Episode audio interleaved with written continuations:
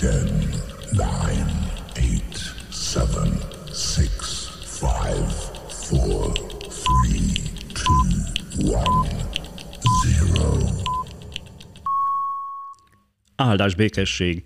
Kedves hallgatóink, szeretteink, testvéreink és barátaink! A Hazahoztál magyar nyelvű keresztjén missziós podcastünk adását halljátok Augsburgból.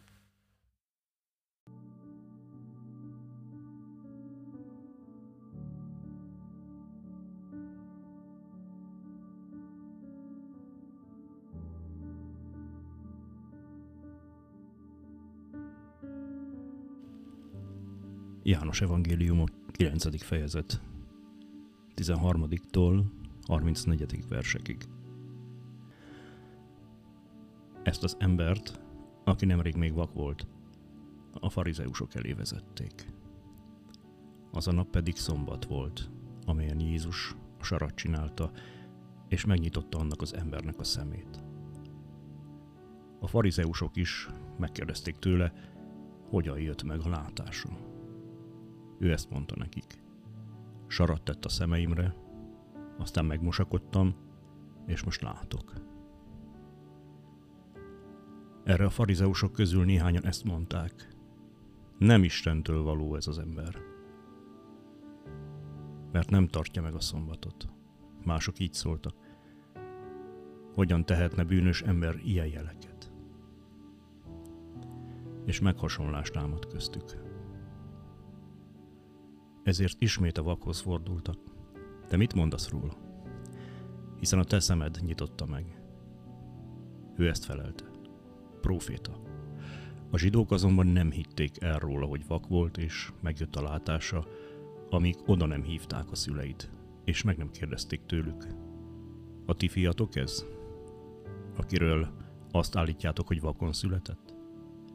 Akkor hogyan lehetséges, hogy most lát? Szülei pedig így válaszoltak. Azt tudjuk, hogy ez a mi fiunk, és vakon született, de hogy most mi módon lát, azt nem tudjuk, és hogy kinyitotta meg a szemét, azt sem tudjuk. Tőle kérdezzék meg, nagykorú már, majd ő beszélő magáról. Ezt azért mondták a szülei, mert féltek a zsidóktól, mivel a zsidók már megegyeztek abban, hogy ha valaki Krisztusnak vallja őt, azt ki kell zárni a zsinagógából. Ezért mondták a szülei, nagykorú már, tőle kérdezzétek meg. Oda hívták tehát másodszor is azt az embert, aki nemrég még vak volt, és ezt mondták neki. Dicsőítsd az Istent, mi tudjuk, hogy ez az ember bűnös. Ő így válaszolt. Hogy bűnöse, nem tudom. Egyet tudok, bár vak voltam, most látok. Ekkor megkérdezték tőle, mit tett veled? Hogyan nyitotta meg a szemedet? Ő így válaszolt. Megmondtam már nektek, de nem hallgattatok rám. Miért akarjátok ismét hallani? Talán ti is a tanítványai akartok lenni? Megszitták és ezt mondták. Te vagy az ő tanítványa, mi Mózes tanítványai vagyunk. Mi tudjuk, hogy Mózeshez szól az Isten, de erről azt sem tudjuk, honnan való. Az ember így válaszolt nekik. Ebben az a csodálatos, hogy ti nem tudjátok honnan való, mégis megnyitotta a szememet. Tudjuk, hogy Isten nem hallgat meg bűnösöket, de ha valaki Istenfélő és az ő akaratát cselekszi, azt meghallgatja. Örök idők óta nem hallott olyat senki, hogy valaki megnyitotta volna egy vakon született ember szemét. Ha ő nem volna Istentől való, semmit sem tudott volna tenni. Erre így feleltek neki. Te mindenestől bűnben születtél, és te tanítasz minket. És kiközösítették.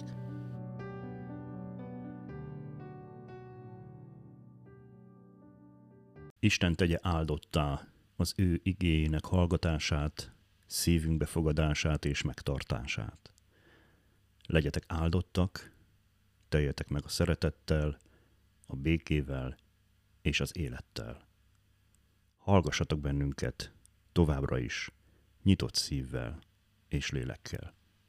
Isten áldjon benneteket!